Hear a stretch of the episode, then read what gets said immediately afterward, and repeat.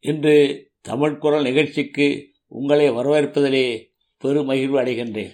இன்றைய நிகழ்வில் சிவா வறுமைக்கும் நோய்க்கும் இடையில் போராடி தன் இறுதி காலம் வரை இந்த நாட்டின் விடுதலைக்காக போராடிய உத்தமசீலன் அவர் வாழ்ந்தது நாற்பது ஆண்டுகளே. ஆனாலும் தமிழக வரலாற்றிலே ஒரு புதிய சரித்திரத்தை படைத்தவர் சிவா. இன்று வீடா தமிழன் தியாகி சுப்பிரமணிய சிவாவின் இறுதி பயணத்தை பற்றி கூறுகின்றேன். அப்பயணத்தில் நீங்களும் இணைந்து சிவாவுக்கு வீர வணக்கம் செலுத்த உங்களை அழைக்கின்றேன். வாருங்கள் இணைந்திடுங்கள். தருமபுரி மாவட்டம் பாப்பாரப்பட்டியில் சிவா வாங்கிய நிலத்திலே பாரத ஆசிரமம் ஒன்றை சிவா நிறுவினார். அந்நிலத்தில் கொய்யா கொளிஞ்சி போன்ற மர வகைகளையும் ரோசா அரளி போன்ற மலர் செடிகளையும் வைத்து ஒரு மலர் தோட்டத்தை அமைத்தார். அந்த தோட்டத்தை பார்க்க பெரியாம்பட்டியான் என்ற ஒரு பெயருடைய கூலி ஆலயம் சிவா வைத்திருந்தார். பாரத ஆசிரமத்தில் பாரத மாதாவின் சிலையோடு தேசிய தலைவர்களுடைய சிலைகளையும் படத்தை வைத்து காலை மாலை இருவேளையும் பூஜை செய்து தொண்டர்களை வைத்து பாரதி பாடல்களை பாடச் செய்து வழிபடுவார். நவராத்திரி விழாவின் போது ஒன்பது நாட்கள் வழிபட நடக்கும்.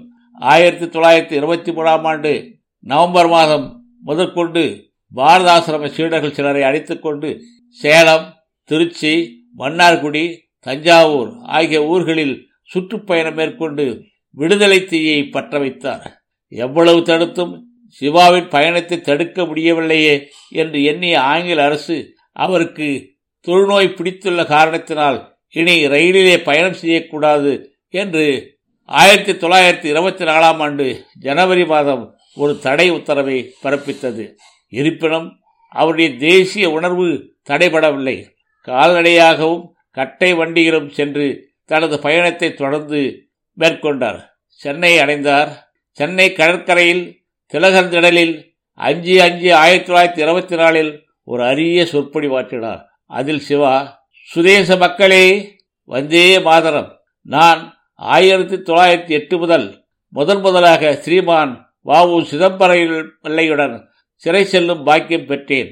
பரிபூர்ண சுதந்திரமே எனது லட்சியம் என்று முழக்கவிட்டேன் அந்த சுதந்திரம் எந்த மார்க்கத்தில் கிடைத்தாலும் ஏற்றுக்கொள்ளுவேன் என் இதயத்தில் துடிப்புள்ளவரை இந்த தேசம் விடுதலை அடைவதற்காக என்னுடைய வழியில் என்னுடைய மனசாட்சியப்படி நான் நடந்து வருவேன்.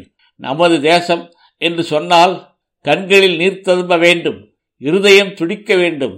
ஆயிரத்தில் ஒருவருக்காவது அங்கனம் துடிக்கின்றதா? இரவும் பகலும் நான் இரத்த கண்ணீர் சொரிந்து வருகின்றேன். இதை நான் உண்மையாக சொல்லுகின்றேன். வாலிபர்களே முன்வாருங்கள்.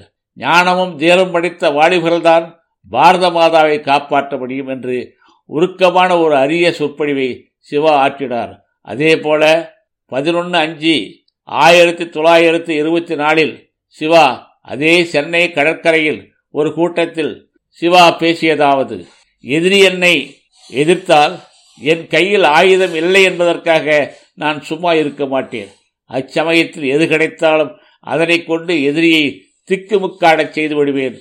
அந்நிய அரசாங்கத்தை ஒழிக்கும்படி எனது ஆசிரம சீடர்களின் உதவியை பெற்று ஜனங்களிடம் பிரச்சாரம் செய்து வருகின்றேன்.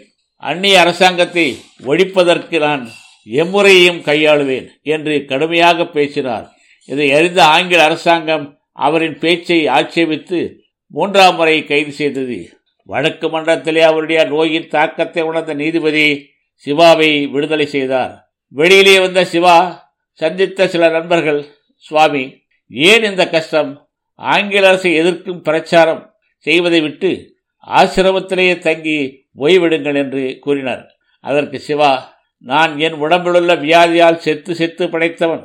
எவ்வளவு கஷ்டங்கள் வந்தாலும் மனம் கலங்க மாட்டேன். பிரிட்டிஷ் அரசு என்னை எவ்வளவு கஷ்டப்படுத்தினாலும் நான் பணிந்து செல்ல மாட்டேன். என் மனதில் மூண்டும் புகைந்த தீ ஜுவாலையானது இன்று பற்றி எரிகிறது. அந்த ஜுவாலையை எவராலும் அழிக்க முடியாது என்று கம்பீரமாக பேசினார். சில நாட்கள் கழித்து சிவா தன் சீடர்களுடன் அரக்கோணம் ஆம்பூர் வாணியம்பாடி வழியாக திருவண்ணாமலை வந்து ரமண மகரிஷியை சந்தித்துவிட்டு பாப்பாரப்பட்டி பாரதாசிரம் வந்து சேர்ந்தார். சில நாட்கள் சிவா பாரதாசிரமத்திலே தங்கியிருந்து விட்டு சீடர்களுடன் கால்நடையாகவும் கட்டை வண்டியிலும் பயணம் மேற்கொண்டு பவானி தாராபுரம் பழனி உடுமலைப்பேட்டை வழியாக ஆயிரத்தி தொள்ளாயிரத்தி இருபத்தி அஞ்சாம் வருடம் ஏப்ரல் மாதம் ஒன்பதாம் தேதி மதுரை வந்து சேர்ந்தார்.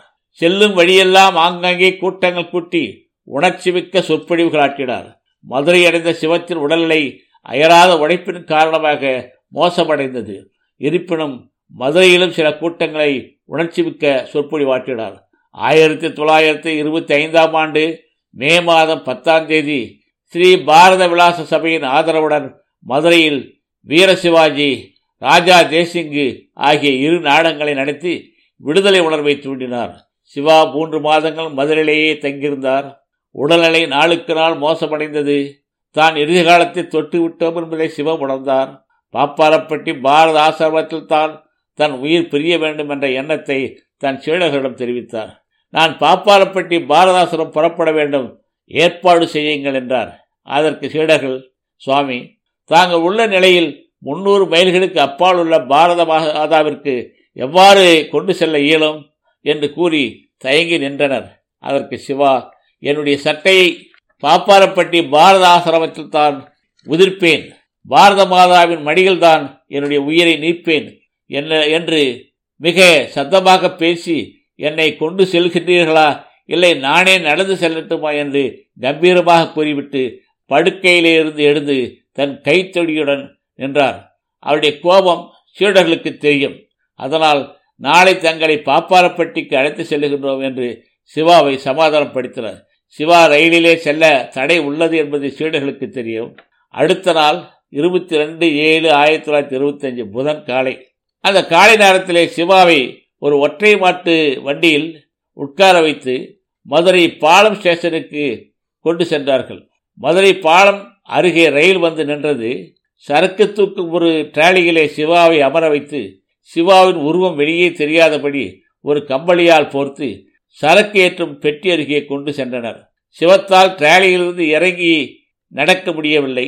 ரயில் புறப்படும் நேரம் வந்தது. அருகிலே இருந்த சுந்தரபாரதி சிவாவை குண்டுக்கட்டாக கட்டி ரயில் சரக்கு ஏற்றும் பெட்டியிலே போட்டு தானும் ஏறிக்கொண்டார் ரயில் தருமபுரி அடைந்தது. சிவா பெட்டியிலிருந்து மெதுவாக இறக்கி ஒரு மாட்டு வண்டியில் அமர வைத்தார். அன்று மாலை சிவா பாப்பாரப்பட்டி பாரதாசிரம் அடைந்தார்.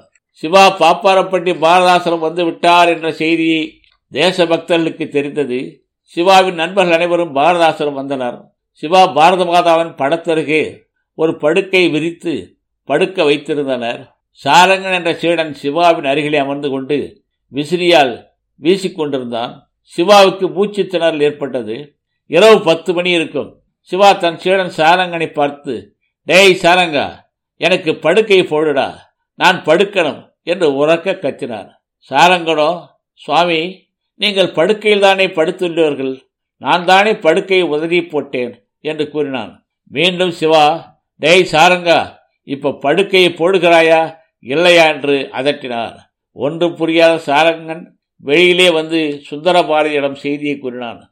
சுந்தரபாரதி சிவாவின் அருகிலே சென்று சுவாமி தாங்கள் படுக்கையில் தானே படுத்துள்ளீர்கள் என்று சொல்ல நான் கூறுவது இந்த படுக்கை அல்ல என்று ஒரு மூளையை சுட்டிக்காட்டி அந்த படுக்கையைத்தான் என்று கூறினார். அந்த மூளையில் சில சிறிய பெரிய மூங்கில்கள் இருப்பதை பார்த்த சுந்தர பாரதிக்கு சிவாவின் இறுதி நேரம் நெருங்கிவிட்டதை உணர்ந்தார். சிவாவின் இறுதி நேரம் நெருங்கிவிட்டது என்பதை தன்னுடைய நண்பர்களுக்கு தெரிவித்தார். சிவா சுந்தரபாரதியும் மற்றவர்களும் நெருங்கி பார்த்தனர். சிவாவுக்கு இரும்பலுடன் மேல்மூச்சு எடுத்தது. இருபத்தி மூணு ஏழு ஆயிரத்தி தொள்ளாயிரத்தி இருபத்தி ஐந்து வியாழன் விடியற்காலை சரியாக ஐந்து மணிக்கு சிவா இறைவனடி சேர்ந்தார்.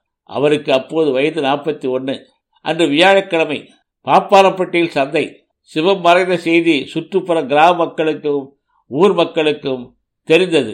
அனைவரும் பாரத ஆசிரமத்தில் குவிந்தனர். வந்திருந்த அனைவரும் கதறி கதறி அழுதனர். பாரதத்தாய் ஒரு தவப்புதர்வனை இழந்தது போன்ற வேதனை அனைவருக்கு ஏற்பட்டது. பாரத ஆசிரமத்தில் பஜனை பாடல்களும் தேசபக்தி பாடல்களும் நாள் முழுதும் பாடப்பட்டன. சிவாவின் பூத உடல் பொதுமக்கள் அஞ்சலிக்காக நாள் முழுவதும் வைக்கப்பட்டது. மலர் மாலைகள் கதராடைகள் குவிந்தன. அன்று மாலையே பாரதாசிரமத்தின் பாரத மாதாவுக்கு கோயில் கட்ட திட்டமிட்டிருந்த இடத்திற்கு அருகில் சிவாவின் உடல் அடக்கம் செய்யப்பட்டது. அந்த இடத்தில் ஒரு சிறிய சமாதியும் அதன் மீது ஒரு லிங்கமும் நந்தியும் பிரதிஷ்டை செய்யப்பட்டது. சிவாவின் பூத உடல் அழிந்தாலும் இன்னும் புகழுடம்பு அழியவில்லை. சிவாவின் வீர வரலாறு இன்றோடு நிறைவு பெறுகிறது சிவாவின் வீர வரலாற்றை தமிழ்குரல் என்ற ஊடகத்தின் வாயிலாக என்னோடு இணைந்த அனைத்து தமிழ் நெஞ்சங்களுக்கும் தேசபக்தர்களுக்கும் ஆதரவளித்த அனைவருக்கும் புலவர் கோவிந்தராஸ் ஆகிய நான் நெஞ்சார்ந்த நன்றியை தெரிவித்துக் கொள்கின்றேன். நன்றி வணக்கம். மீண்டும் சந்திப்போம்.